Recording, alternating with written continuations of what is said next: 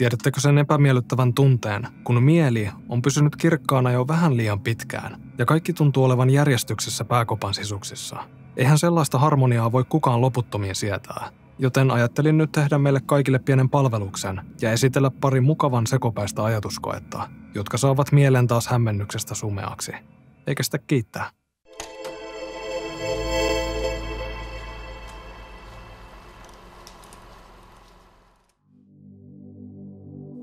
Jos et ole koskaan kokenut eksistentiaalista kriisiä ja kyseenalaistanut olemassaoloasi tässä mahdottoman omituisessa ja epätodennäköisessä maailmassa, niin eipä hätää. Parempi myöhään kuin ei milloinkaan. Tämä mukava pieni ajatuskoe antaa siihen oikein sopivat eväät. Sen mukaan on nimittäin paljon todennäköisempää, että koko maailman kaikkeus, mukaan lukien tällä kivipallolla tallustavien ihmisten elämä, on vain avaruudessa leijuvien aivojen kuvittelema harha, kuin että se olisi syntynyt tieteen kuvaamalla tavalla. Tämä väite vaatii luonnollisesti jonkin verran selitystä, ja yritän selviytyä tehtävästä parhaani mukaan. Aloitetaan sillä, että termodynamiikan toisen pääsäännön mukaan entropia, eli systeemin epäjärjestyksen tai satunnaisuuden määrä, voi joko pysyä samana tai sitten se voi kasvaa, mutta se ei voi koskaan pienentyä. Äskeinen toteamus ei varmaan sanonut suurimmalle osalle yhtään mitään, vähiten varmaan itselleni, mutta onneksi netistä löytyy artikkeleita, jotka kääntävät näitä taikamiehen hassuja sanoja ymmärrettävään muotoon. Kuten Science ABC-sivusto sen yksinkertaisesti, jokainen on varmasti nähnyt lasin tippuvan lattialle, mutta kukaan on tuskin nähnyt tuon samaisen lasin palautuvan itsestään takaisin särkymättömäksi. Tiettyyn systeemiin kuuluvien partikkeleiden epäjärjestys voi siis pysyä samana tai kasvaa, mutta ei laskea, eli muuttua vähemmän satunnaiseksi täysin itsestään. Mutta sitten itävaltalainen fyysikko Ludwig Boltzmann saapui termodynamiikan kentälle tilastollisilla menetelmillään ja sekoitti pakkaa aivan totaalisesti. Hän otti entropiakonseptin käsittelyyn ja totesi, että vaikka systeemin epäjärjestyksen kasvaminen tai samana pysymisen todennäköisyys on äärimmäisen suuri, se ei tarkoita sitä, että pienentymisen todennäköisyys olisi täsmälleen nolla. Jos ajatellaan jokin systeemi, esimerkiksi pieni laatikko, jonka sisällä on pelkkiä alkeishiukkasia satunnaisessa epäjärjestyksessä, eli toisin sanoen tyhjyyttä, se myös pysyy tyhjänä. Todennäköisyys siihen, että tuon partikkelisysteemin epäjärjestys muuttuisi vähemmän satunnaiseksi, niin että tyhjyyteen yhtäkkiä ilmestyisi jotain rakenteellista, on niin pieni, ettei sitä voi ihmisjärjellä ymmärtää, ja voidaan siis jättää normaalisti täysin huomiotta. Mutta mitä jos kyse ei olisikaan pienestä laatikosta, vaan äärettömän suuresta systeemistä, missä on ääretön määrä partikkeleita ja niille annettaisiin äärettömästi aikaa järjestäytyä? Tämä ajatus nostatti pienimuotoisen kohun tiedeyhteisössä. Tultiin päätelmään, että tällaisessa äärettömässä systeemissä täytyisi olla myös ääretön määrä mahdollisuuksia siihen, että partikkelit muodostaisivat vähintään yhden ainoan kerran jotain rakenteellista täysin tyhjästä – Kuten aiemmissa videoissakin on mainittu, ilmeisen mahdottomia asioita voi tapahtua ainakin teoriassa, kun sille antaa äärettömästi mahdollisuuksia. Boltzmann uskoi, että tämä maailmankaikkeus, jossa nyt elämme, olisi syntynyt tällaisen häviävän pienen mahdollisuuden saattelemana. Kenties universumi oli alkujaan ääretön, tyhjä ja kuollut, ja pysynyt sellaisena sanomattoman pitkän ajan, kunnes se viimein tapahtui. Olisiko alkuräjähdys voinut olla tuo kyseinen tapahtuma? Mutta miten tämä nyt liittyy joihinkin aivoihin tai siihen, että koko todellisuus voi olla pelkkää illuusiota? Boltzmannin synnyttämiin väittelyihin hyppäsi mukaan Arthur Eddington, kuuluisa astronomi, fyysikko ja matemaatikko. Boltzmann oli aikoinaan itse tuuminut, että kuolleeseen universumiin olisi voinut syntyä esimerkiksi vain galaksin kokoinen rakennelma, ja kaikkialla muualla olisi edelleen tyhjää ja kuollutta. Mutta Eddingtonin mukaan asiaa voidaan yksinkertaistaa huomattavasti – emme tarvitse edes galaksin kokoista systeemiä, vain pelkästään tietoisen tarkkailijan. Tämä kaikki kiteytyy taas todennäköisyyksiin. Otetaan kaksi vaihtoehtoa. Lukematon määrä hiukkasia järjestäytyi äärettömässä maailmankaikkeudessa juuri oikealla tavalla, josta syntyi suunnaton alkuräjähdys ja kaikki sen mukana tuomat fyysiset asiat. Vai että jokin paikallinen hiukkasryhmä muodosti pienen, mutta äärimmäisen harvinaisen rakenteen, joka sattui sisältämään ominaisuuden, jota me ihmiset käsitämme tietoisuudeksi ja jonka sisällä tämä kaikki tapahtuu.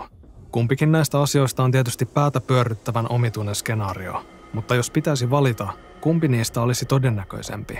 Kumpaan näistä vaadittaisiin pienempi määrä partikkeleita, joiden entropia ei kasvanut tai pysynyt samana, vaan laski järjestäytyneempään muodostelmaan, jonka muistamme olevan niin mielipuolisen epätodennäköistä, ettei sitä hyväksytä edes termodynamiikassa. No tällä ajattelulla voi tietenkin sanoa, että jälkimmäisen täytyisi olla todennäköisempi skenaario, koska siihen vaadittaisiin paljon vähemmän energiaa ja paljon vähemmän partikkeleita, joiden pitäisi suorittaa tämä superharvinainen ilmiö. Nyt ollaan päästy jo melko lähelle tämän ajatuskokeen lopullista päätelmää.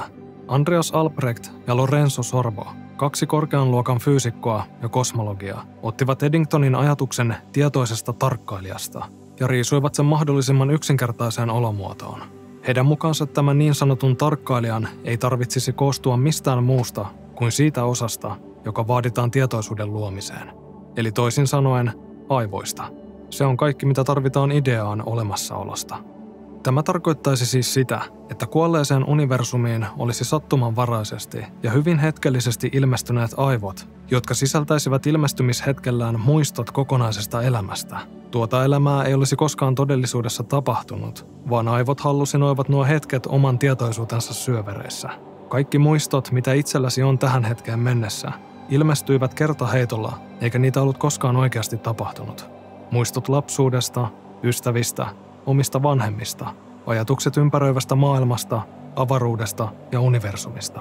Ne kaikki ilmestyivät sillä samalla sekunnilla, kun joukko partikkeleita järjestäytyi äärettömässä systeemissä äärettömän harvinaiseen muodostelmaan, josta rakentuivat nuo aivot, valmiiksi sisään rakennetuilla muistoilla.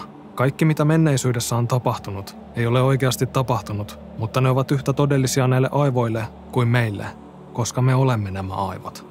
Tyhjyyteen pulpahtanut rakennelma tuhoutuu lähes välittömästi, mutta koko maailma tapahtui sen lyhyen hetken aikana. Ja tätä herttaista ajatuskoetta kutsutaan Boltzmannin aivoiksi. Kyseessä on todellinen paradoksi, ja tiedostan myös sen, että moni asia on saattanut hujahtaa hyvin vikkelästi oman ymmärrykseni yli. Rehellisesti sanottuna mä en edes tiedä, miksi mä lähdin taas tekemään tällaista videota. Mutta joka tapauksessa ABC Science-sivuston mukaan tieteilijät, jotka näitä asioita osaavat oikeasti miettiä, ovat laskeneet, että kun puhutaan äärettömästä maailmankaikkeudesta, on myös äärettömästi todennäköisempää, että me kaikki olemme Boltzmannin aivoja, kuin että universumista löytyisi oikeita fyysisiä ihmisaivoja ja niiden rakentamia tietoisuuksia. Mutta otetaan nyt hieman takapakkia. Koko ajatuskoe on pistetty sen varaan, että universumi olisi ääretön ja on ollut myös olemassa äärettömän ajan, ja tämähän ei välttämättä pidä paikkansa – ja vaikka aihetta on käsitellyt moni kovan luokan neropatti, ei heistä suurin osa pidä Boltzmannin aivoja muuna kuin hauskana ajatuskokeena, koska sellainenhan se nimenomaan on. Tai en nyt tiedä hauskasta. Eikä totuutta olisi koskaan edes mahdollista saada selville, saatika että sillä olisi mitään konkreettista merkitystä elämälle.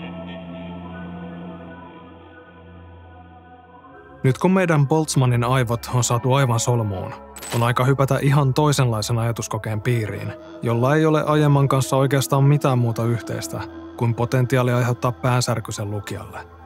Muistatko elämästäsi sellaista hetkeä, jota voisi kutsua todella vakavaksi läheltä piti tilanteeksi? Jotain sellaista, missä hengenlähtö oli erittäin lähellä. Ehkä joku on joskus kävellyt liian huolimattomasti liikenteessä ja päälle kiitävä auto sai väistettyä viime hetkellä – Ehkä joku on tippunut jostain korkealta tai kaatunut niin pahasti, että kaiken järjen mukaan sinun ei enää pitäisi olla elossa, mutta onni vain sattui olemaan puolellasi. Oli tuo tilanne mikä tahansa, vakavampi tai vähemmän vakavampi. Moni on joutunut ajattelemaan edes kerran hiljaa mielessään, että tuossa olisi voinut käydä todella huonosti. Tämä seuraava ajatuskoe ehdottaa, että kaikkina noina kertoina, kun ihminen selvisi täpärästi kuolemalta, on mahdollista, että samaan aikaan hän ei myös selvinnyt siitä – Kuulostaako tarpeeksi sekopäiseltä? No hyvä, jatketaan siis eteenpäin. Pohjimmiltaan idea perustuu kvanttimekaniikkaan, rinnakkaisulottuvuuksiin ja monimaailmatulkintaan, mistä ollaan puhuttu aiemminkin tällä kanavalla, mutta yksinkertaisesti selitettynä ajatuskoe menee jotenkin näin. Otetaan aiempi esimerkki täpärästä tilanteesta. Henkilö X kävelee autotien yli, eikä jostain syystä huomaa mutkan takaa lähestyvää ajoneuvoa. Ja sanotaan, että tuo autoilija kaahaa vielä reilua ylinopeutta. Vettä sataa kaatamalla ja mitä nyt vielä, että tilanne olisi mahdollisimman huono. Siihen, mitä seuraavaksi tapahtuu, on muutamia vaihtoehtoja.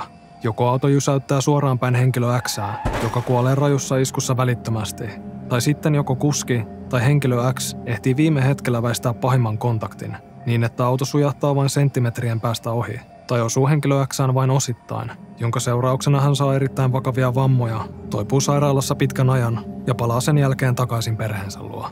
Vaihtoehtoja on toki lukemattomasti enemmän, mutta ymmärrätte varmasti jutun juonen. Sanotaan sitten, että tuo ensimmäinen eli pahin vaihtoehto on juuri tapahtumassa. Henkilö Xn tietoisuus on tulossa hyvää vauhtia päätökseen, mutta vain tässä todellisuudessa. Monimaailmatulkinnan mukaan todellisuus jakautuu jatkuvasti uusiin vaihtoehtoihin.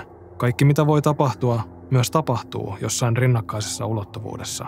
Henkilö X kuolee tässä ulottuvuudessa, mutta hänen tietoisuutensa niin sanotusti hyppää seuraavaan lähimpään todellisuuteen, jossa niin ei tapahtunut. Tätä hämmentävää ja omalla tavallaan erittäin kuumottavaa teoriaa kutsutaan kvanttikuolemattomuudeksi.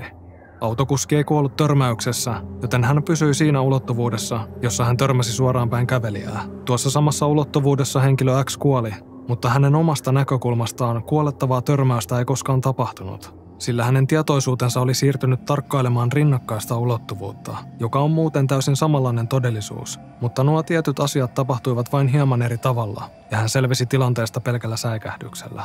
Aiemmassa ulottuvuudessa, jossa hänen tietoisuutensa oli vielä hetki sitten ollut, perhe saa tiedon traagisesta onnettomuudesta, ja autoilija joutuu kärsimään tekojensa seurauksista lopun elämäänsä. Mutta tällä aikajanalla molemmat pääsevät turvallisesti kotiin, mielessään vain yksi ajatus. Tuossa olisi voinut käydä todella huonosti. On siis tärkeää ymmärtää, että sen lisäksi, että kvanttikuolemattomuus on vain ajatuskoe, se ei tarkoita sitä, että jokainen meistä olisi jonkinlainen kuolematon supersankari, ainakaan sanan varsinaisessa merkityksessä. Tässä nimenomaisessa todellisuudessa tuo henkilö todella kuoli, aivan kuten ihmisiä kuolee tässä maailmassa joka ikinen päivä. Ihmiset joutuvat edelleen suremaan menetettyjä perheenjäseniään. Tämä ajatuskoe ehdottaa, että henkilön elämä jatkui vain ja ainoastaan hänen omasta näkökulmastaan, koska vain hänen tietoisuutensa siirtyi rinnakkaistodellisuuteen, jossa tapaturmaa ei tapahtunut. Ja tämä hyppy voi tapahtua kuinka monta kertaa tahansa elämän aikana, ilman että henkilö tajuaa sitä itse koskaan. Hänelle jää vain muistoja läheltä piti tilanteesta, jossa olisi voinut käydä jotain peruuttamatonta. Myös tämän henkilön todellisuudessa ihmisiä kuolee, oli hän millä aikajanalla tahansa. Kuolema osuu aina vain jonkun toisen kohdalle, jonka omasta näkökulmasta sitä ei sitten tapahtunutkaan, koska nyt hänen tietoisuutensa oli siirtynyt johonkin toiseen rinnakkaisulottuvuuteen. Huhhuh ja hei hei. Vaikka kvanttikuolemattomuuden periaate on sinänsä helppo ymmärtää, konepellin alla piilee erittäin vaikeaselkoista teoriaa kvanttimekaniikan superpositioista ja sen sellaisesta. Ja ei nyt lähdetä sille linjalle, että yrittäisin tässä jekuttaa ymmärtäväni siitä yhtään mitään. Mutta siitä huolimatta teoriasta löytyy muutamia selkeitä ongelmakohtia. Ja olisi mielenkiintoista tietää, minkälaisia teille tulee mieleen. Esimerkiksi, jos kaikki elävät omasta näkökulmastaan niin vanhoiksi kuin on fyysisesti mahdollista, mitä sen jälkeen tapahtuu? Tai mitä jos henkilö on joutunut niin peruuttamattoman pahaan tilanteeseen, ettei siitä voi vain yksinkertaisesti paeta hyppäämällä lähimpään rinnakkaistodellisuuteen? Toimiiko ilmiö ajan ulkopuolella, niin että hyppy tapahtuu jo ennen kuin peruuttamattomaan tilanteeseen ehditään päätyä? Siinäpä taas viikoksi miettimistä, ja suuret kiitokset, jos jaksoit ihmetellä tämän sekavuuden kokonaisuudessaan. Jämäkkä kumarrus myös kanavan jäsenille, jotka omalla panoksellaan tukevat tämän sekavuuden jatkumista. Eipä siis muuta, ihmetellään taas ensi videossa.